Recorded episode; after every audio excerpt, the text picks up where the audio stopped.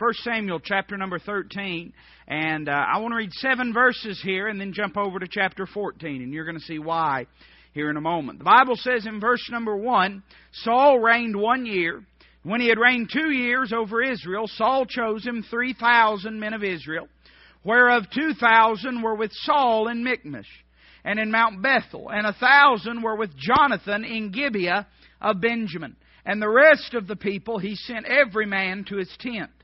And Jonathan smote the garrison of the Philistines that was in Geba, and the Philistines heard of it.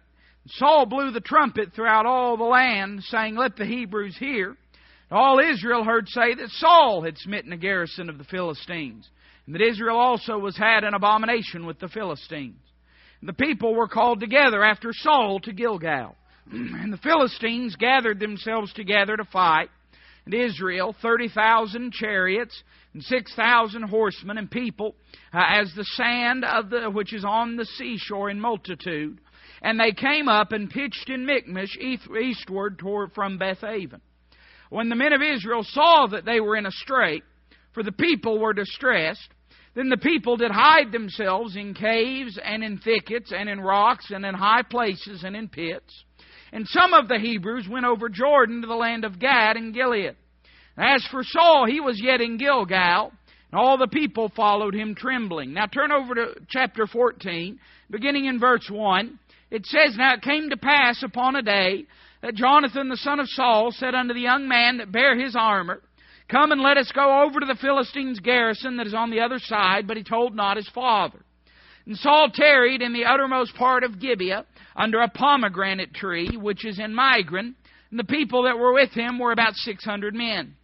And Ahiah, the son of Ahitub, Ichabod's brother, the son of Phinehas, the son of Eli, the Lord's priest in Shiloh, wearing an ephod. And the people knew not that Jonathan was gone.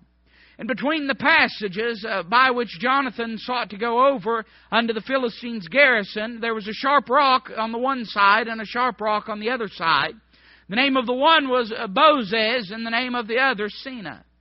Uh, the forefront of the one was situated northward over against Michmash, and the other southward over against Gibeah. Jonathan said to the young man that bare his armor, Come, let us go over unto the garrison of these uncircumcised.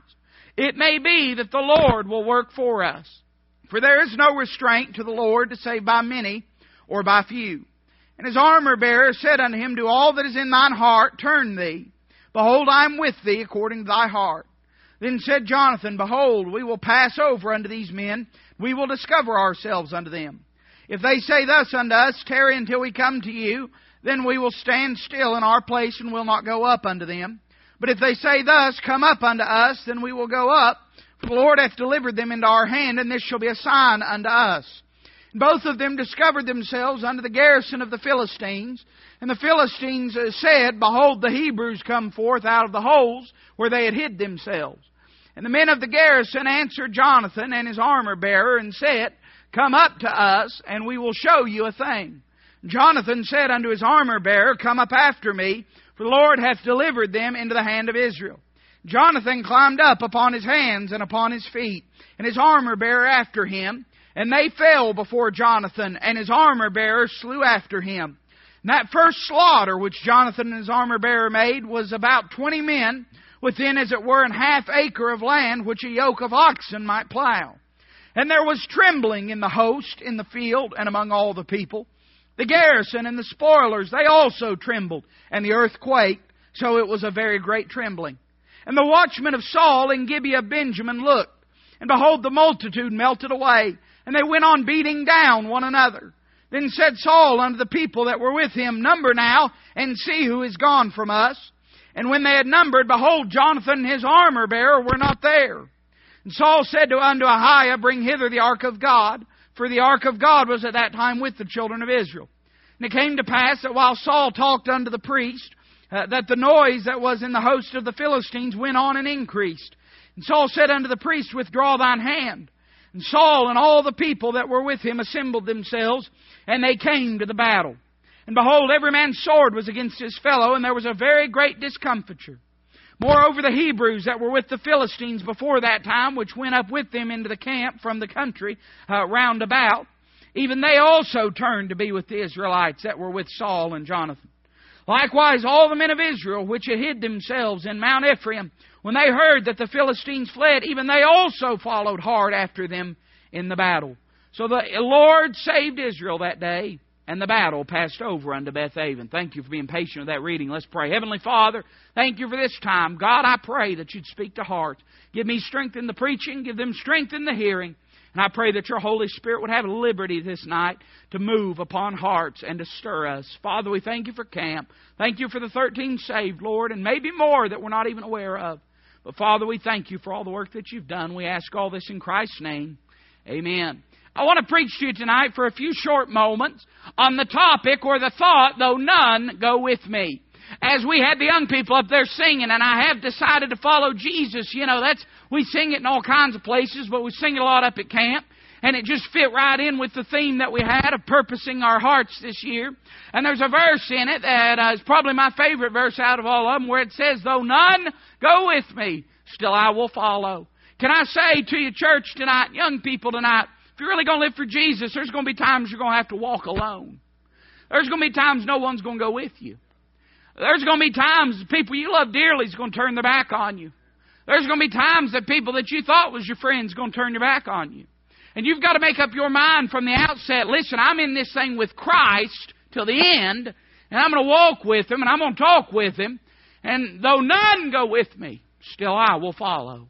We find in the story set before us tonight, I know that was a lot of reading, but I'm going to try to use at least the majority of it we find the story of the Philistines setting themselves in array against the children of Israel. Now, the Bible tells us of the small little army that Saul had gathered together. It had only been reigning uh, for two years, and it tells us how that Saul kept certain men with him, sent certain men with Jonathan, others of them he sent home. They weren't expecting a battle. And can I say to you tonight, church, that one of the greatest problems in the New Testament church today is we don't expect a battle. It's going to be a battle if we're going to live for Christ. It's going to have difficulty. Listen, if you heard some TV preacher got up and told you that if you got right with God, it was just going to be new Rolls Royces and perfect health and no problems, they lied to you. I'm sorry to tell you that, but they lied to you. The Bible says, Yea, and all they that will live godly in Christ Jesus shall suffer persecution. And I'm saying to you tonight, and we saw it this week, all workers could testify. And I talked to some of them, I told them, I said, something you got to realize is every single person up this campground is going through their own battle. I mean, there's some, we had one boy, and I thought, I was hoping he'd be here tonight. He wasn't able to be, but we had one boy, his first time that he'd ever gone up. It, Brian just joined the church not too long ago. And uh, first time he'd ever gone up, man, he's stump, is stepping out of his comfort zone. If you're ever going to do something for God, you're going to have to step outside your comfort zone. Nobody ever does anything for God with spare change and spare time. You're going to have to step out. It's going to hurt a little bit. And he stepped out in faith and uh, gets phone call about halfway through the week. Job he's had for seven years. They're cutting out and laying off, and he's losing his job. We had several others of us. Bless his heart, Brother Kerry. I'm surprised he survived the week. I mean, it's just one thing after the other, and he he ain't complained a bit, and you won't hear him complain a bit. And uh, you know, he went the whole week. He had storms come through, tear up Jack all over his property. Uh, he had all kind. He stepped in something that will not be named from behind the holy desk. And he just had all kinds of things happen this week. Melissa and uh, Brandon had the scare with Jackson and others. I go on and on about all the battles. Everybody over that campground was fighting their own battle. Sometimes you don't even know about the battle someone else is fighting. Uh, most of the time, I find when people have fought enough battles, they just quit telling other people about the battles they're fighting. They just fight them and go on anyway. And I'm going to tell you something tonight. That same old line that we talk about all the time, he's still roaring and roaming and ruining. And we better get it in our mind that the devil's going to do his best to stop us from serving Jesus Christ. It's a battle to live this thing for Jesus Christ. It's always going to be a battle. And it's always a battle at camp, but hey, it's always a battle all throughout the year. Sometimes I worry that we don't see it because we're not fighting it as hard when we're down here as opposed to being up at the campground. The fact is, it's a battle. It's always a battle. So the Philistines have set themselves in array. And I want you to notice first off the challenge that was before the children of Israel. I mean, this was a daunting task. This was an intimidating army. Here the children of Israel are, and there's just a few, just about 3,000 of them. And the Bible tells us in this passage, look back at chapter 13 and verse number 5, it describes for us the Philistine army. And listen to what it says. And the Philistines gathered themselves together to fight with Israel, 30,000 chariots and 6,000 horsemen and people as the sand which is on the seashore in multitude. Now, I believe my Bible tonight, and when I read that, I believe what it's telling me when it says that there was 30,000 chariots, 6,000 horsemen. And you're saying, well, preacher, do you believe that there's as the uh, sand on the seashore for multitude? Uh, I don't know that uh, number for number there's like that, but I believe if you looked at them, you would have got that impression. Just a sea of them out before them. And as they set themselves against the Philistines in battle, we find that the adversary was daunting. I mean, this was a big army. This was a big fight. Do you understand what some of these young people are facing when they get back home? Do you understand what, I mean, hey, do you know that some of these young people, and I hope this isn't true about any of them here tonight, I don't believe it's true about them. This is just a small fraction of what we had. We had 54 kids up there. This is just a, a drop in the bucket to what we had. And some of them kids, they went home, and the biggest challenge they had is their parents in serving Jesus Christ. There's some of them that their parents met them at the door with a big old bucket of cold water. Try to settle them down about all this Jesus business. God help you, friend. We're going to answer to God one day. We're going to answer to God one day. Some of our young people are going, I have no doubt in my mind. And we don't we don't know. We didn't see any evidence of anything. If we did, we'd do what we're supposed to report it.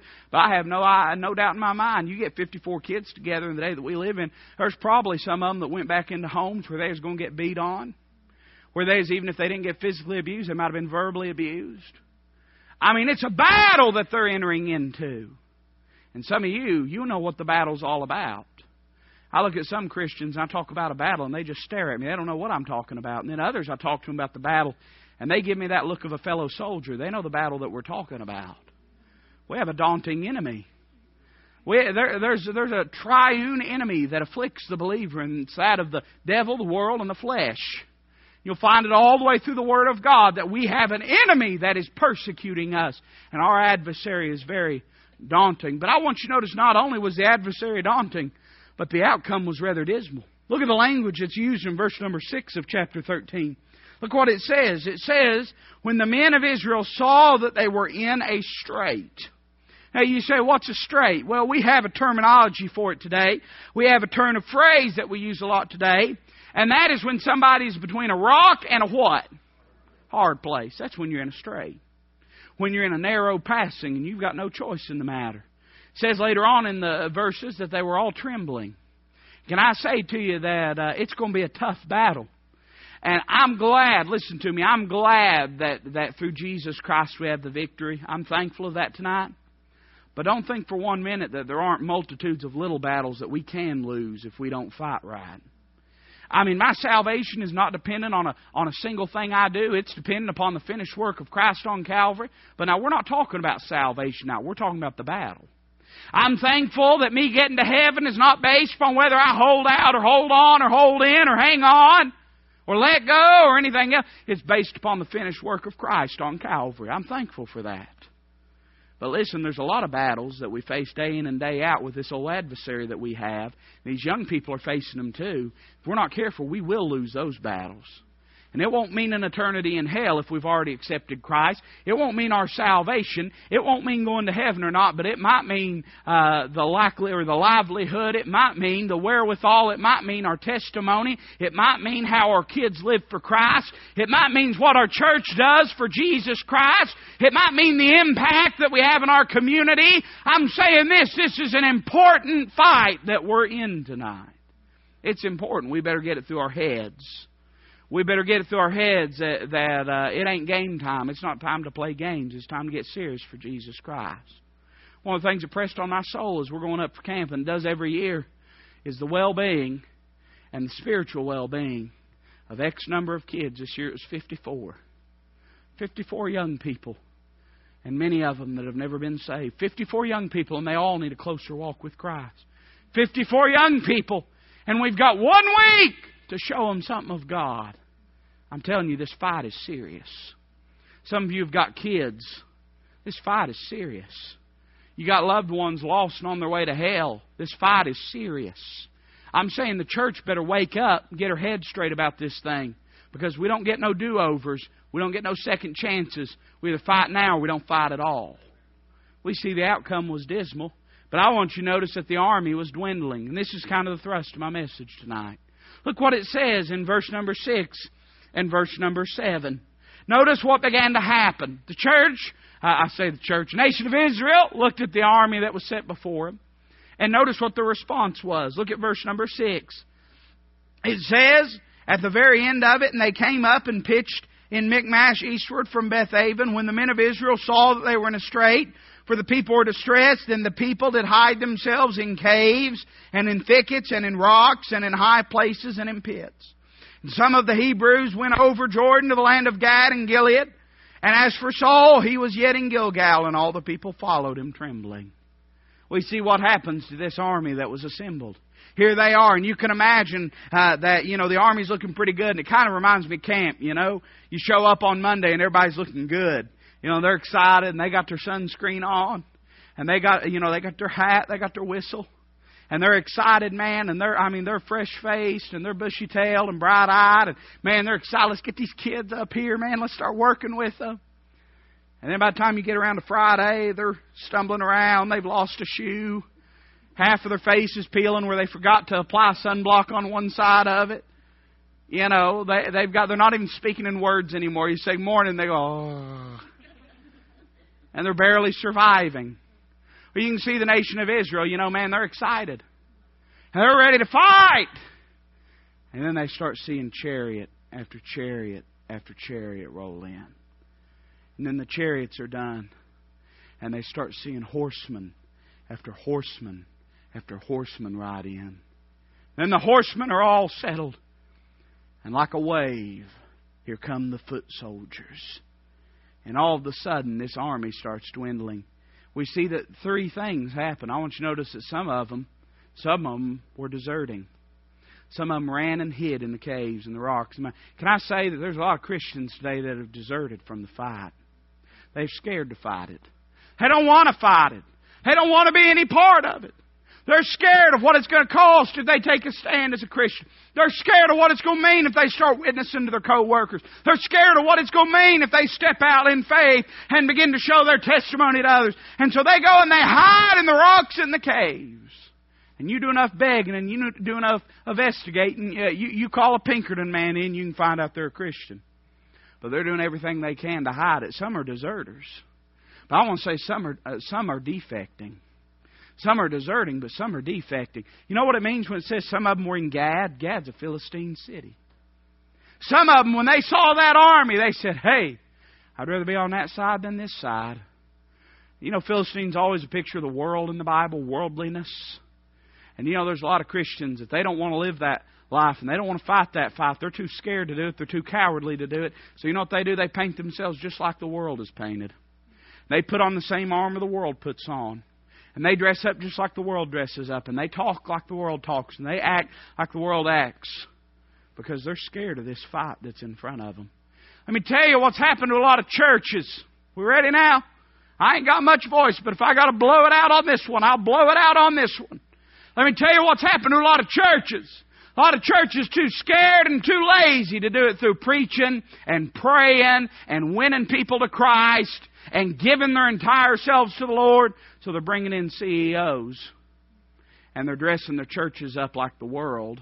Listen now, they're dressing their churches up like the world and they're hiding in the Philistines' camp to try to survive. And they brought in this rock music and they brought in these CEOs. And they said, We'll do it the world's way. The world knows what they're doing. The world can build a corporation. We'll build a corporation. Hey, listen, they, they may build a really great organization, but only Christ can build an organism. Amen? Some of them go into the Philistines' camp. Then there's the third category. Boy, a lot of churches and a lot of church folk fall into this. The Bible says of Saul, we'll read it in the next passage, that he was sitting under a pomegranate tree in Gibeah. Him and about 600 men surrounding him. Oh, they still had their colors flying. They still had their armor on. But they were as far from the battle as they could possibly get. Some are deserting. Some are defecting. But I'll tell you where the most of us at. Some are just doing nothing. They go to church. They own a Bible. They pray over their meals. But to really get in this thing and fight it, they're not interested in that. Oh, they don't mind coming into the house of God every now and then and feeling like a good Christian. But they're not really going to serve God. They're not going to give anything up for Him. They're not really going to get down on their knees and get a hold of the horns of the altar. They're not really going to get in their Bible and, and dig something out of it that'll help them and help somebody else and help them commune with God. Oh, they don't mind if somebody asks them, Are you a Christian? See, they didn't take their colors down. They didn't take their colors down. There's some folks, if you ask them if they're a Christian, they'll tell you. They didn't take their colors down. They just didn't march them into battle either. There's a lot of folks out here that are just doing nothing. We see the challenge set before us, but I want you to notice not only the challenge, I want you to notice the champion of the day. The Bible tells us that Jonathan, who was the son of Saul, took his armor bearer upon one of these days and he looked at his armor bearer and he said, Let's go. Armor bearer said, Where are we going? He said, It don't matter, just follow. And they snuck out of camp. They didn't tell anybody. And as they're walking along the way, headed towards the garrison of the Philistines, Jonathan looks at his armor bearer and listen to what he says. He looks at him and he says, It may be that the Lord will work for us. The Lord is not restrained to save by many or by few. He says, We're going down to the battle. Listen now, Jonathan says, If no one else goes, I'll still go. If no one else goes, I'll still go. And you know something I found? I found that a lot of times, if you'll make up your mind to serve Jesus Christ, God will give you an armor bearer to go with you. He sent them out by twos in the New Testament. And God's got a good way of doing that. But Jonathan, I want you to notice first off his fortitude. Nobody else was going to the battle. But Jonathan didn't care what anybody else was doing. Jonathan said, I can't make anybody else do right, but I can do right myself. I can't make anybody else be faithful, but I can be faithful. I can't make anybody else march into the battle. You know that at one time Jonathan had Israelites underneath him. You say, what happened to them? They all forsook him. You say, where was Jonathan's army? They were in the caves. They were in the Philistines' army. They were back there with Saul under the pomegranate tree. Jonathan could have give up because everybody gave up on him, but he didn't. Jonathan could have give in because everybody else was giving in to the Philistines, but he didn't. Jonathan could have give out and headed to the hills because a lot of them had done it. But Jonathan said, No. Though none go with me, still I will follow. Though nobody else will fight it, Jonathan said, If I've got to walk alone, I'll walk alone. If I've got to be the only one on that battlefield, the only one, listen to me, if the whole world says it's okay to do wrong, it's still right to do right. If the whole world gets unfaithful on God, it's still right for the Christian to be faithful. If the whole world, if the whole world says it's okay to sin, it's still not okay to sin. Jonathan notices fortitude, but notices faith. He said, It may be that the Lord will work for us. I like the way he says it. You know why I like the way he says it? Because Jonathan didn't say, I'm going to get the Lord to work for us. He says, It may be that the Lord will work for us. You know what that tells me? It tells me that Jonathan would have been satisfied to die alone on that battlefield. It may be that the Lord will work for us. Jonathan wasn't saying, Oh, I know if we run out into the battle, God will deliver in a big way. But what he says is he says, The Lord is not restrained to save by many or by few. Jonathan says, If God wants to, he can do it. But if my life ends today on this battlefield, just me and my armor bearer living for God, that's fine by me. I sing the song all the time, and I ain't going to try to sing it. I barely got the voice to preach. But I'm going to die on the battlefield. Let me tell you something. The greatest thing Christian can ever do is go to their grave in this fight. I'm not, and listen, and by the way, lest anybody get nervous, I ain't preaching it like the Muslims preach it, right? I'm not saying strap a bomb to yourself and go into some market. God's not in that. God's not within a hundred miles of that. When I'm talking about this fight, I'm not talking about going out some kind of jihad. I'm talking about living for Christ and staying in this thing and being faithful. Jonathan said, It don't matter if no one comes with me. And it doesn't matter if no one dies as a result of my sword. Jonathan says, I'd be willing to die on that battlefield. Let me ask you something. Are you willing to serve God when no one pays attention? Are you willing to serve God when no one thanks you? when no one pats your back, when no one encourages you? Are you willing to serve God? I, I wonder. I wonder if uh, if us as camp workers, I say myself too. I wonder. Let's say we hit a five year dry spell. We didn't see no kids saved. Would we quit on it? I don't know. I'm I'm not giving an answer. That's not rhetorical. I'm just saying, ask it to yourself. Would we be willing to die on that battlefield? Would we be willing to do it not because we see fruit, but because we want to be faithful? Because it's the right thing?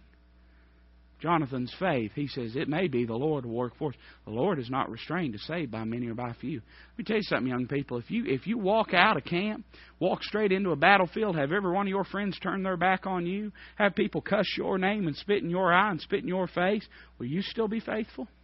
The Lord's able, the Lord's able to have you walk right back in and see every one of them people saved. Sure he is.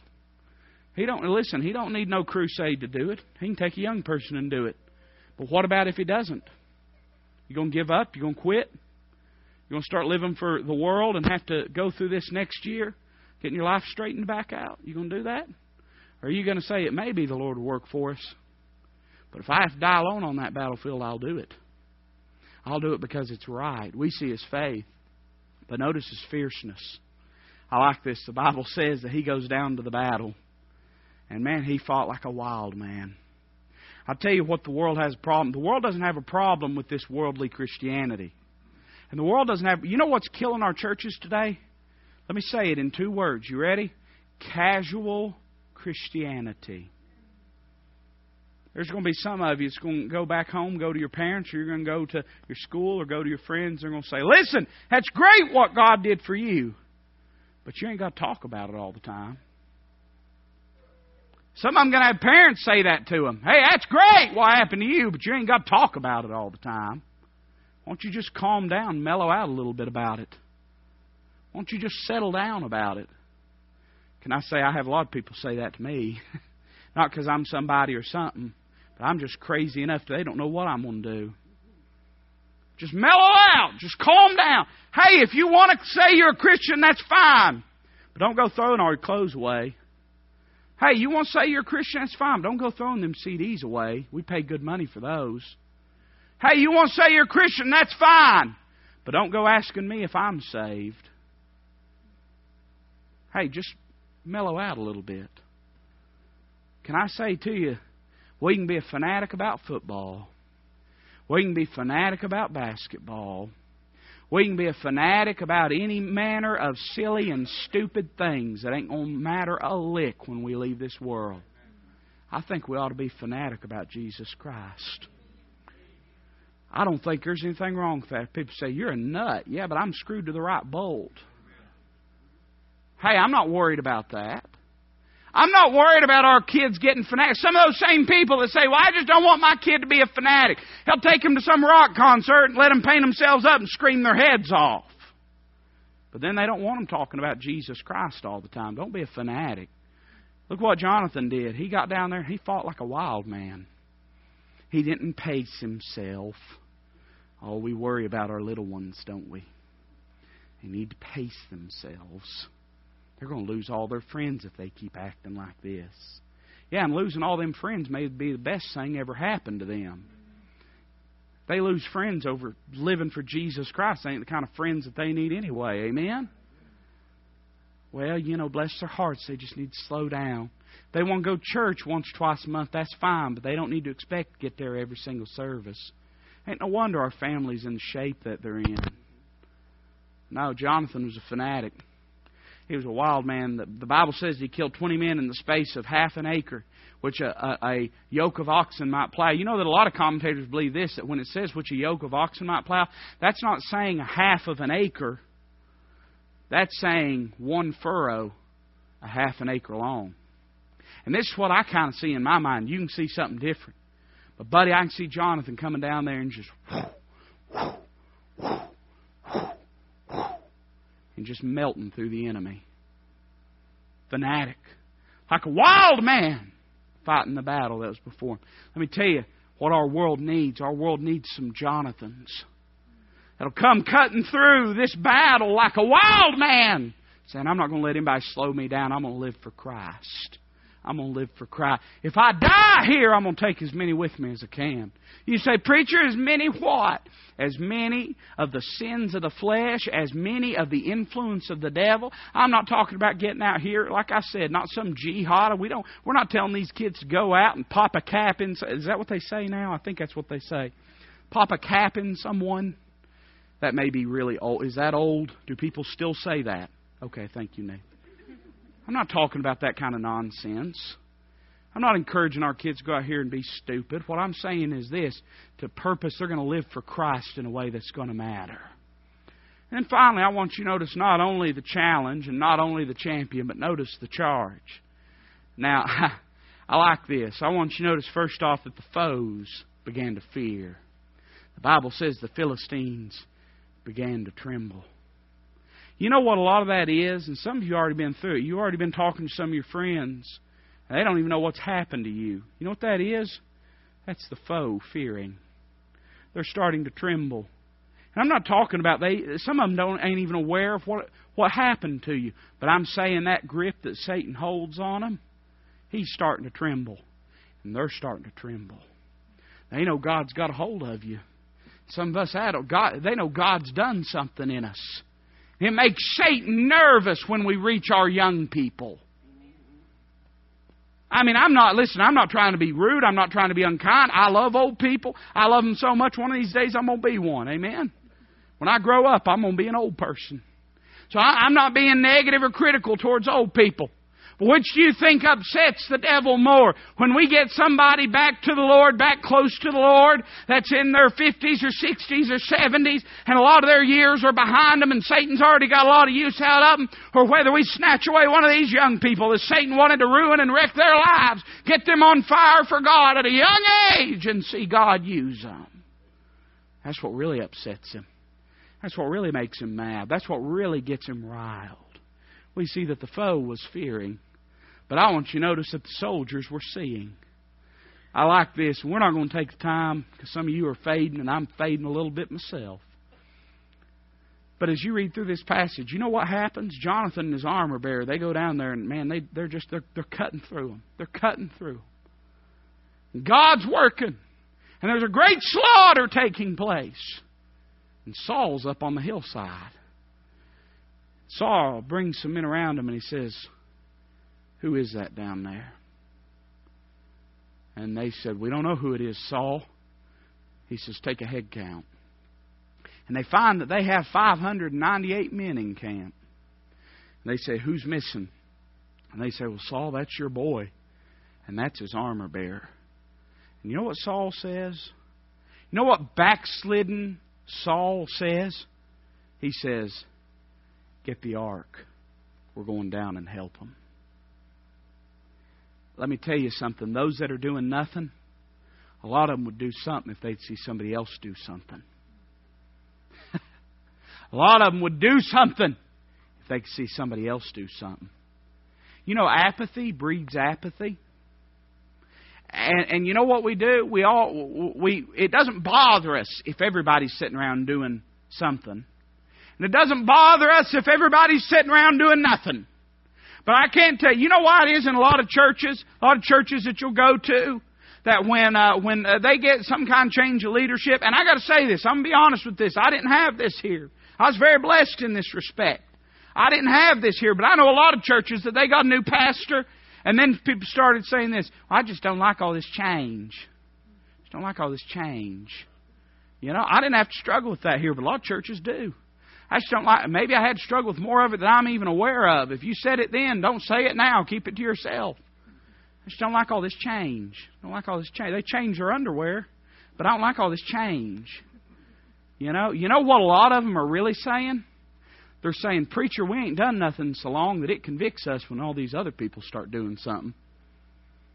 We like this whole sitting around not doing anything part of it. Because if you don't do anything, I don't feel bad about me not doing anything.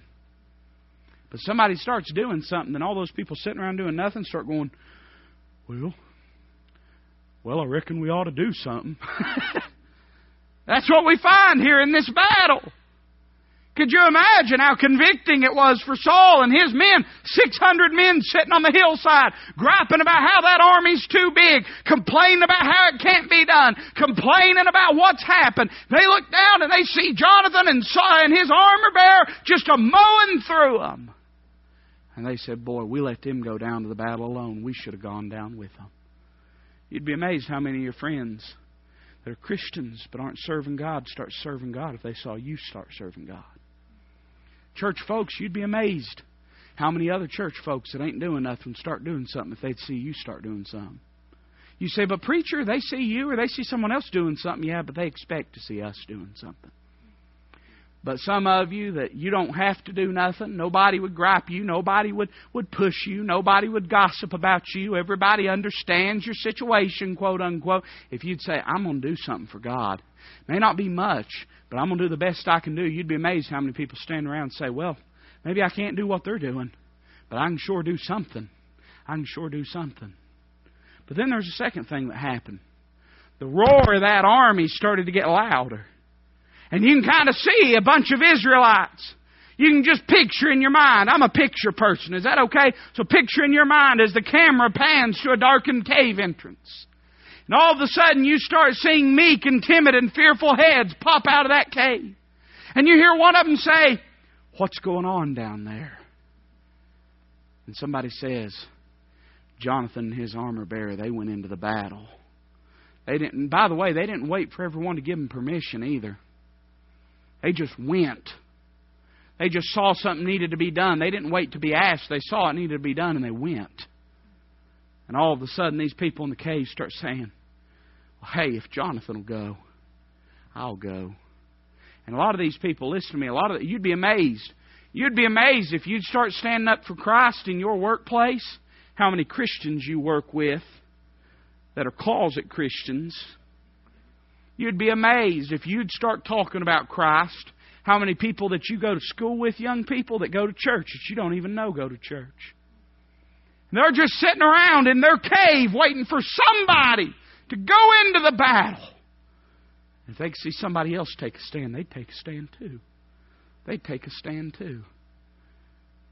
Why don't you notice a third group?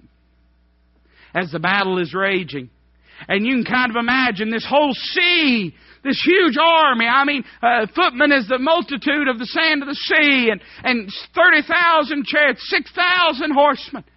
And you can see trembling somewhere at the back of the line as you hear whispers go throughout that army. Something's happening, something's happening. Somebody's come down, somebody's fighting, somebody's doing something. And you can see gathered around a table, maybe eating a meal, maybe waking up from their tents, a group of Israelites that say, What's going on up at the front? You can see as they push their way through the enemy ranks. The enemy ranks, those enemies were happy to accept them into their ranks. You know why? Even if they didn't fight, that was still more Israelites not fighting against them. Still more Israelites not fighting against them. And they push to the front, and all of a sudden there they see him. There's Jonathan, their old commander, with no one around him but his armor bearer. I mean, just hard as a coffin nail, with steel in his eyes, with a backbone of iron, and that big old arm swinging like a timber log, just mowing down Egyptians or Philistines or whoever was there. And they say, you know, we're fighting for the wrong side here. When they first saw the army, they said, We're fighting for the wrong side. But then when they see someone taking a stand, they say, Boys, we're, we're really fighting for the wrong side. You'd be amazed how many of your friends they don't want to be doing what they're doing. They don't. They don't want to be uh, consuming the things they're consuming, watching the things they're watching. You wouldn't believe how many of them don't want to be dressing how they're dressing and talking like they're talking. They don't think they can stand. I don't think they can do it. They see that army and they say, I'd rather be with them than against them. But they just see a Jonathan that'd stand up and say, Though none go with me, still I will follow. I will fight when no one will fight. And if it means going to my death on this battlefield, with not a single purple heart, with not a single uh, hail of praise to my name, I'll be willing to go. You'd be amazed at how many of them would say, I'll go with you. I'll go with you. You'd be amazed how many of them do what y'all have done this week. Take those Philistine armor and lay it down and say, I'll start living like a Christian again. We see that the soldiers were seeing, but ultimately we see that the war was won. The Lord saved Israel that day. Some of you are saying, but wait a minute, I thought Jonathan saved Israel that day. Oh, but who do you think it was that gave Jonathan the strength and the courage to go to the battlefield? That's your only help and hope, young people. It's my only help and hope. All these adults, if you're going to live for Christ, you're going to have to do it by the power of God, by surrender to the Holy Spirit, by the meat of the Word of God. It's the only way you're going to do it. Some of you are saying, some of you adults even are saying, Preacher, you don't understand. You don't know the people I work with. You don't know the family I've got that's lost. You don't know the friends that I've got. Preacher, you don't understand. You don't you don't understand my workplace situation. If I started witnessing, they'd fire me. Hey, you willing to die on the battlefield? It may be that the Lord will work for us. God's looking for some Jonathans tonight. I wonder who'd be willing to stand up and say, though none go with me, preacher, I still will follow. I'll live for Christ if no one does.